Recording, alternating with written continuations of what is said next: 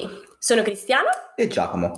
Bentrovati in una nuova puntata del podcast del Virtulab, il canale ufficiale del laboratorio di ricerca dell'Università di Firenze che si occupa di studiare la psicologia degli ambienti virtuali. Questo è un episodio di VirtuPills, la rubrica che individua per voi le novità del mondo scientifico sulla psicologia degli ambienti virtuali. Oggi parleremo del fenomeno del Proteus Effect, di cui abbiamo già approfonditamente parlato nella rubrica del manuale virtuale, ma analizzandolo attraverso uno studio in cui si evidenziano le sue implicazioni con i comportamenti prosociali.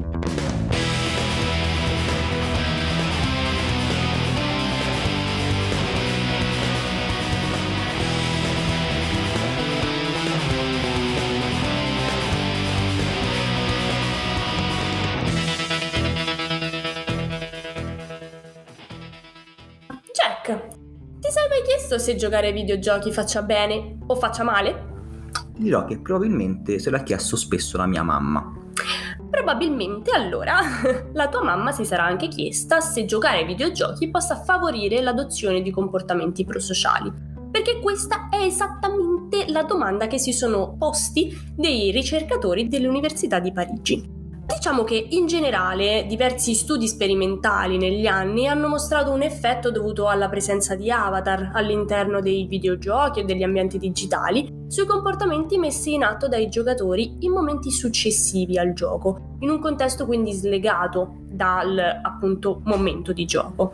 Ma facciamo un passo indietro, partiamo proprio dalle basi. Che cos'è un avatar innanzitutto?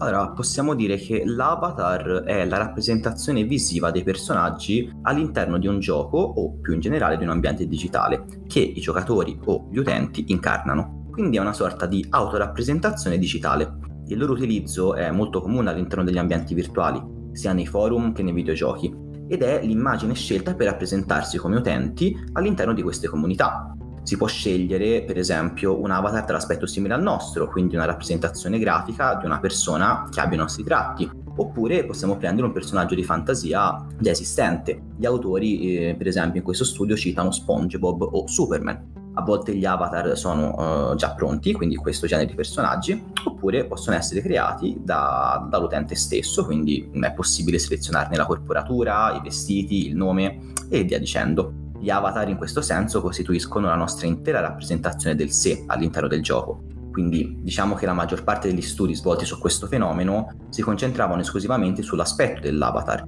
e non consideravano la natura del comportamento dei personaggi, che quindi dei giocatori, all'interno di un videogioco. Lo studio di cui ci occupiamo oggi invece descrive un esperimento che ha esplorato gli effetti combinati dell'aspetto dell'avatar del comportamento di gioco sul successivo comportamento prosociale del giocatore in un contesto reale. In altre parole, è stato indagato quanto una sessione di gioco possa favorire la messa in atto di un comportamento prosociale nella vita reale.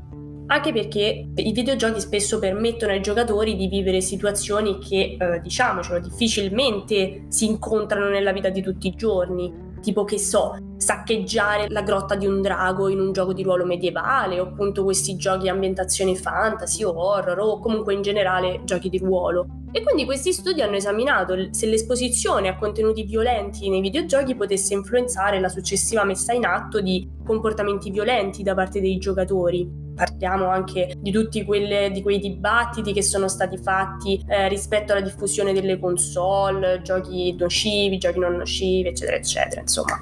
E ci sono diverse teorie eh, rispetto a ciò che sostengono appunto che l'esposizione a questo tipo di contenuti possa portare effetti nel breve termine come l'aumento di aggressività, la desensibilizzazione alla sofferenza altrui o alla riduzione del comportamento di aiuto verso gli altri, cioè diciamo per, per stringere, per fare un sunto, cattivi videogiochi.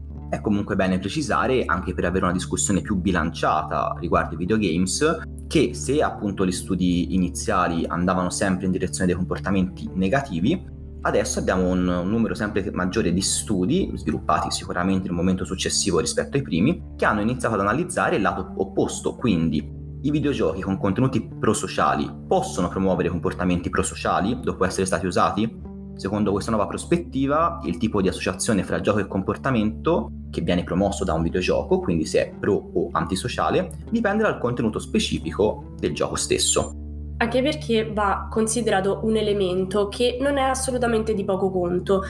Il contesto di gioco non è poi tanto diverso dal contesto offline, ovvero tutti i personaggi sono visti come esseri sociali, per cui valgono e si applicano norme sociali e concetti di moralità. E come detto prima, i giocatori incarnano un personaggio attraverso una rappresentazione visiva che viene definita avatar, quindi una autorappresentazione digitale. E quindi a proposito di questo e delle caratteristiche dell'avatar, si parla di Proteus Effect, che è il fenomeno che descrive la modulazione comportamentale relativa all'aspetto dell'avatar. Quindi questo fenomeno ci dice che gli utenti esibiscono comportamenti che rimangono coerenti con l'identità dell'avatar. Quindi un avatar negativo dovrebbe portare a svolgere azioni negative, un avatar positivo favorirà invece la messa in atto di azioni positive oltre che all'aspetto, è importante l'orientamento morale del personaggio incarnato, perché questo impatta sul comportamento successivo al gioco. Questo da intendersi in, una, in un estremo che va da essere un personaggio eroico o il malvagio.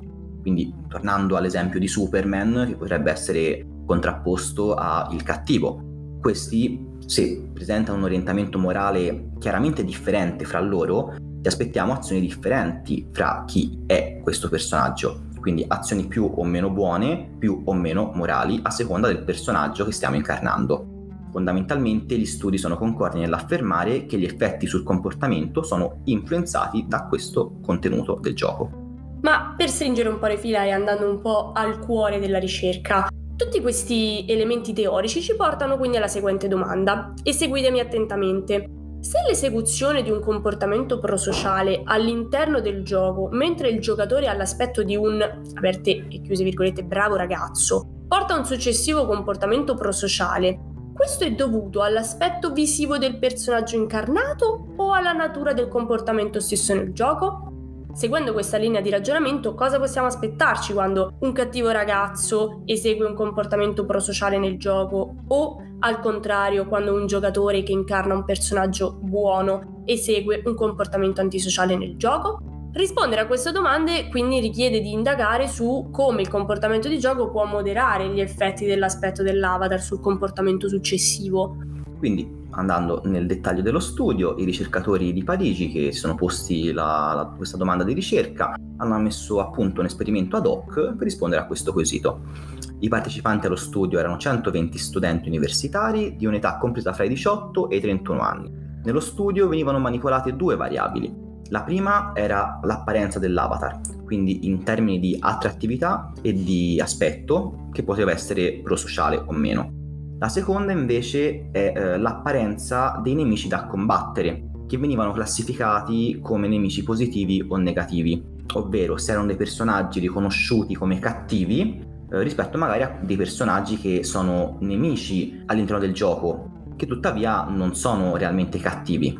Gli avatar dei personaggi e dei nemici venivano valutati prima da un gruppo pilota per poterci assicurare che fossero effettivamente percepiti come positivi o meno. Al termine della sessione di gioco, e qui arriva la parte bellina dell'esperimento, lo sperimentatore, nel porgere un questionario ai partecipanti, faceva cadere 15 penne a terra e aspettava di ricevere l'aiuto da parte appunto del, del partecipante.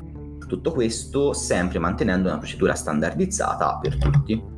I parametri di interesse dello studio che venivano valutati erano l'orientamento prosociale dei partecipanti attraverso un questionario che veniva poi realmente somministrato e il loro effettivo comportamento di aiuto, che veniva valutato secondo tre, tre criteri, che era la presenza del comportamento di aiuto, quindi se effettivamente il partecipante si alzava o meno per aiutare il ricercatore, il tempo che il partecipante ci metteva ad alzarsi e il numero di penne che venivano raccolte tu sicuramente non le avresti raccolte. Comunque, no. I risultati di questo studio hanno dimostrato un effetto del tipo di nemico e non dell'avatar del giocatore sul comportamento. Quindi i partecipanti che hanno combattuto nemici negativi hanno mostrato un comportamento più prosociale nei confronti dello sperimentatore rispetto ai partecipanti che invece hanno combattuto personaggi positivi. Questo risultato mostra come il comportamento dell'avatar sia più importante della sua apparenza nel determinare la messa in atto di comportamenti prosociali successivamente alla sessione di gioco. Infatti è solo l'apparenza dei nemici, o meglio dei personaggi combattuti durante il gioco, che correla eh, alla presenza del comportamento di aiuto, al tempo di aiuto e al numero di penne raccolte mentre non lo sono né l'apparenza dell'avatar né l'effetto di interazione tra l'apparenza dell'avatar e quella dei nemici. In altre parole, indipendentemente dall'avatar incarnato dai giocatori, quelli che avevano combattuto contro personaggi negativi hanno aiutato di più lo sperimentatore a raccogliere le penne rispetto a coloro che avevano combattuto contro personaggi positivi. Quindi, questo per dirvi, potete scegliere qualsiasi avatar che ciò non vi definisce. Quindi, Jack, gli sperimentatori con tutta questa roba, come se la sono spiegata? Sì, questo è interessante, infatti secondo gli autori il fenomeno osservato è compatibile con principi di autopercezione, i quali sono quindi estensibili ai contesti videoludici. L'osservazione del proprio comportamento, anche se svolto in un gioco, porta il giocatore a fare autoinferenze sulla propria persona, che sono in grado di influenzare poi il comportamento successivo. Quindi agire da buoni nel gioco porta i giocatori a percepirsi come buoni e a comportarsi in tal modo anche fuori nel mondo reale. Questo perché, come detto prima, nel contesto di gioco tutti i personaggi sono visti come esseri sociali, per cui valgono e si applicano le stesse regole del mondo reale per quanto riguarda norme sociali e concetti di moralità più in generale. In base a questo, la spiegazione che emerge riguarda il fatto che attaccare un personaggio negativo, come potrebbe essere un orco, non lo so, viene visto come un'azione più prosociale rispetto ad attaccarne uno positivo o neutro. In questo caso potrebbe essere il contadino del villaggio che sta facendo il suo. Seguendo questa prospettiva di autopercezione, il comportamento di gioco sarebbe più importante in confronto alla sola apparenza dell'avatar incarnato, nel determinare la messa in atto di comportamenti più o meno prosociali in altri contesti. In sintesi, per rispondere quindi alla domanda iniziale posta dagli sperimentatori, ciò che favorisce i comportamenti prosociali nella vita quotidiana è il tipo di comportamento ottenuto durante il gioco, indipendentemente dal tipo di personaggio utilizzato. Quindi la risposta alla nostra domanda iniziale è sì, comportarsi bene all'interno di un videogioco può promuovere maggior comportamento prosociale nei videogiocatori. Capito mamma, anzi capito tutte le mamme del mondo che dicono che giocare ai videogiochi renderà i vostri figli serial killer? Però, insomma, non cantiamo vittoria troppo presto perché questo esperimento, come tutti gli esperimenti, ha dei limiti quali ad esempio il fatto che le caratteristiche come il design visivo, quindi ad esempio la realisticità delle animazioni e la modalità di interazione del gioco potrebbero aver influito sull'effetto dovuto dall'aspetto dell'avatar, a seconda del livello di identificazione provato dal giocatore. Altri fattori, quindi l'obiettivo del gioco, il background, le motivazioni del personaggio potevano effettivamente moderare l'effetto dell'apparenza dell'avatar sul comportamento, quindi potrebbe o non potrebbe, mm, chi può dirlo, questo, esperimento, questo esperimento diceva di no. Inoltre sarebbe desiderabile replicare l'esperimento con altre categorie di popolazioni, quindi non solo universitarie, ma appunto trovare un range più vario in modo di ottenere dei risultati che possano essere generalizzabili alla popolazione. Molto bene. Se volete approfondire vi invitiamo come sempre a cliccare sul link in descrizione. Grazie per averci seguito, vi aspettiamo per il prossimo episodio. Ciao da Jack e da Cream.